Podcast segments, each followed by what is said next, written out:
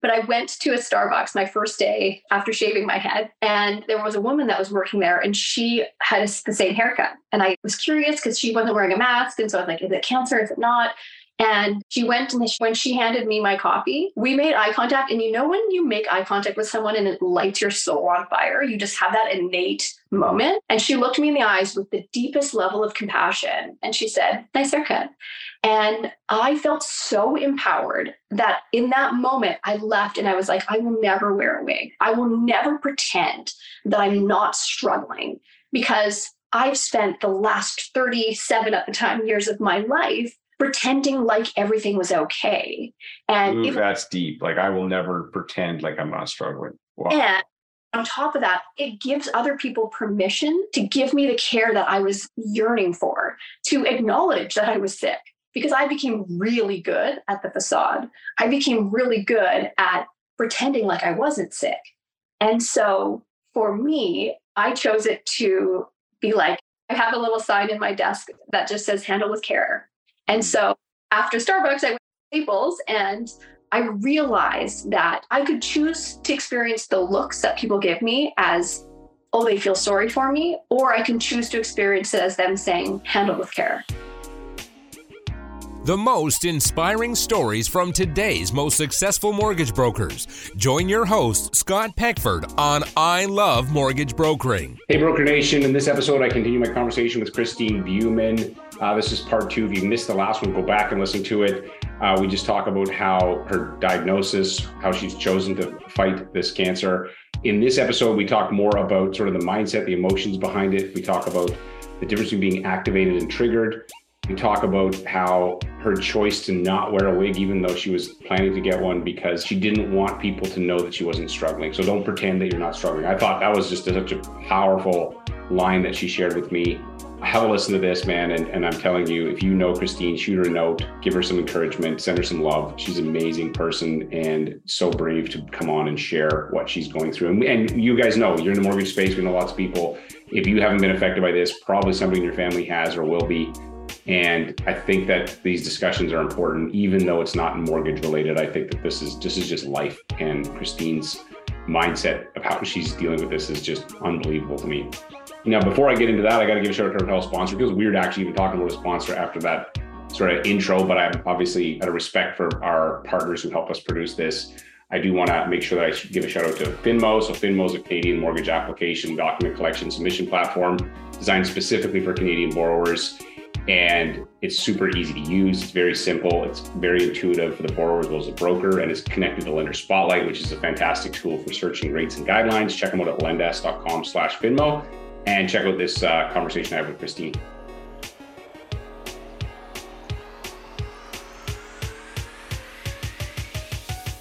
There was something you said there about your emotions. So, like, give me an example of like how you process your emotions now. You know, now that you've gone through this experience or in this experience versus before. Because I agree, that's something I've been thinking a lot about lately. Is like, why do I feel that, and where do I feel that, and what is that? I'm trying to become more self-aware of even my emotions. But so, how are you doing that? It's been a tough one for me because I am very experienced compartmentalizing things and mm-hmm. dealing with them along. So, an example for me would be anger. So, there's a very direct link and a lot of studies that show a lot of women who experience breast cancer have a complicated relationship with anger. Women specifically do. So, if you see a man who gets frustrated and angry, you're thinking, oh, that man's experiencing a specific emotion. If you take that same emotion and you put it on a woman, then the world views her differently. So, mm. in my experience, women have been trained to repress that emotion and to not allow it to be shown on the outside. And so right. often when we repress it, it comes out as something different. And in my experience and what I'm learning about myself is that it often comes out as sadness. So then I'm mm. like, I'm really sad or I'm feeling anxious, I'm feeling depressed. And then having to look back and think, am I though? Or am I just pissed off? And can I allow space to be angry? And where can I find that safe space to allow the emotions to come through me and to recognize them? So, and not only is am I recognizing that emotion, it's the why. Because most often, again, it's not the actual reason that it looks like from the outside. Oftentimes, there are layers and layers of that onion that are creating that feeling. And so, for me, it's more we are not our feelings. We are witnessing or experiencing them. And I've been talking about that for a long time with my kids of I see that you're choosing sadness. Oh, I see that you're choosing joy. And so every day I right. send them off to choose joy because I do believe we have the power to choose those emotions. Right. Um, and then when we start to experiencing them, just becoming really deeply curious. And like you said, where do you feel it in your body? I didn't realize that my face would get really hot and my hands would get like kind of clammy. And after doing all of the work that I've been doing, one day I was like, that is a symptom of anger. So perhaps I'm right. actually anger, but I'm not allowing myself to really. Right. Sit. You're just putting a big smile face on. And yeah, I heard something the other day on a podcast and they said you can ignore a thought, but you can't ignore an emotion, which I was like, oh, this is, there's, there was something there. I was like, this is actually kind of deep because a thought, well, that's just a random thought. You know, you're thinking it, but an emotion is something deeper and you have to, you know, start paying more attention to it and ask questions. And yeah, that's really interesting. I think for people like us, it serves me best to view emotions as messengers because I think those of us who are trying to reconnect with our bodies and just really understand our emotions, it's like, what is this one here for? Oh, okay, this is sadness. And I found myself in a few situations where I feel activated. I don't necessarily use the word trigger, but I feel activated by something, and someone will give me advice or say something. And now I'm starting to get to the point where I'll say, I'm feeling really activated by your comment. So my initial response is to defend. And I'm learning about myself when I feel really defensive you're probably onto something. So I'm feeling activated. I'm feeling defensive. I'm going to put a pin in this conversation, but I'm going to note that it's an important right. one. Feeling is not a, a calm, peaceful one where I feel confident to respond from a resource place, you know? You know what I like? You're very precise with your language. You're very thoughtful with your language. You're choosing like the fact that you chose activated and not triggered. The word triggered actually bothers me because it's like it means that you can pull my trigger and I have no ability to like oh, I'm just triggered. It's like, wait a second. No, I get to choose my own. Like in that case, you're feeling something, but you're instead of saying you're triggering me, you're saying, I'm going to put a pin in this. I'm going to step away from this conversation because so it's saying you still have agency in the situation, which that's powerful. That's really powerful. And I think, you know, more people need to think that way and not be like the world is pulling my trigger. Now you have to, it's like, wait a second, we get to choose how we respond. But what are your thoughts on that? Yeah, I absolutely agree. And I use it for that same reason. And really, it's about recognizing that it's okay to be activated. It's mm-hmm. okay mm-hmm. that we all have these histories. I mean, most of us are overcoming trauma or are processing some sort of childhood or early adulthood experience that we may not have had the resources to at the time. And so, most often when we feel activated, it's actually not in that moment the reason that it probably looks on the outside like it is. So I think giving yourself the space to pause, it's the notes between the music, you know, that you can say. Right. And then having a safe enough place that the other person says, wow, that makes a lot of sense. Yeah, I see that you feel activated and I will give you the space to resource yourself mantra that I created in my mind and that I use often is resource, not reply. Resource, not reply. Because what I'm learning about myself is that if I reply immediately when I feel activated. What do you mean by resource? Okay, I like this idea, but explain to me by resource versus reply. So for me, I feel most resourced when I'm calm, when I'm not repeating dialogue in my head. Oftentimes I will create a story and I'll say the story I'm telling myself. And then I will actually have that conversation in my head before it comes out. And right. that conversation is less than positive, less than kind. And the defensiveness is the biggest one for me that if I feel like I'm defending myself, since I was really young, and I think you and I have talked about this before, every day I've told myself, speak without offending, listen without defending. And so since I was like 15, I think I heard that on Oprah, that's been a really important part of my life. And so when I feel myself defending, then that's sort of an indication that I need to take a deep breath and regulate my nervous system. So I would say for me, resourcing myself would be really having a regulated nervous system and being thoughtful with my word choices and also with the entire situation. So am I responding out of frustration and I'm more likely to say something in a way that I'm not intending to if I haven't taken a moment to really digest it and because I have a really high sense of urgency, I want to get those words out and I want to get those feelings out. And it's my experience, it's not always as helpful right away. Right. I like that a lot. Okay. So another thing I want to ask you about is so we were talking about this before on the recorder is that sometimes when people see someone that has no hair or they're going through chemo, we don't know how to respond. So, how would you, as somebody who's in this situation, how's the best way to respond to people and not, you know, I'm not even sure how to ask this question without feeling awkward. So, thank God you're going to resource this and not just reply. So, please resource my question so that other people hearing can understand like how they can be empathetic, but also not weird. Right. It's a great question. And I'm so glad that you asked it because I think a lot of people share that same experience. And as did I prior to having cancer or navigating cancer. And it's uncomfortable to look at people who are going through chemo. That's the bottom line. Really being honest with ourselves, most of us experience a discomfort when you see someone who has no hair or eyebrows or eyelashes. So I'll just take a step back and then I'll respond to the question uh, just so that you can maybe have a little bit of insight into my experience. I had obviously long brown hair, loved my hair, and often hid behind my hair. I'm learning now. And that was probably the part that I was most nervous about. I also I can struggle with overconfidence in things. And so I genuinely thought that I may be that one person who didn't lose their hair. And I went like cut it a little bit more, cut a little bit more, and then went to a pixie cut for a little while.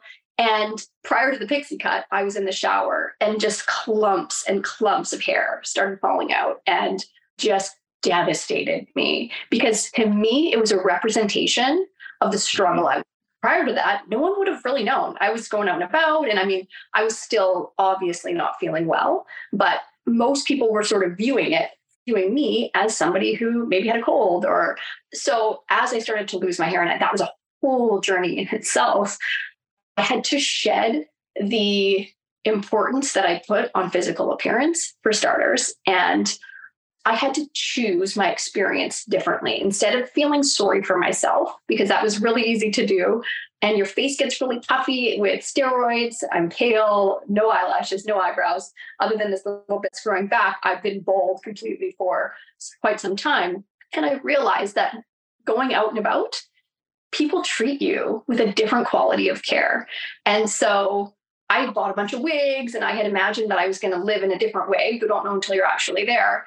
But I went to a Starbucks my first day after shaving my head, and there was a woman that was working there, and she had the same haircut. And I was curious because she wasn't wearing a mask. And so I was like, is it cancer? Is it not? And she went and when she handed me my coffee, we made eye contact. And you know, when you make eye contact with someone and it lights your soul on fire, you just have that innate moment. And she looked me in the eyes with the deepest level of compassion. And she said, Nice haircut. And I felt so empowered that in that moment, I left and I was like, I will never wear a wig. I will never pretend that I'm not struggling because I've spent the last 37 at the time years of my life pretending like everything was okay. And Ooh, that's deep. Like I will never pretend like I'm not struggling. Wow. And on top of that, it gives other people permission to give me the care that I was yearning for, to acknowledge that I was sick. Because I became really good at the facade. I became really good at pretending like I wasn't sick. And so for me, I chose it to be like, I have a little sign in my desk that just says handle with care.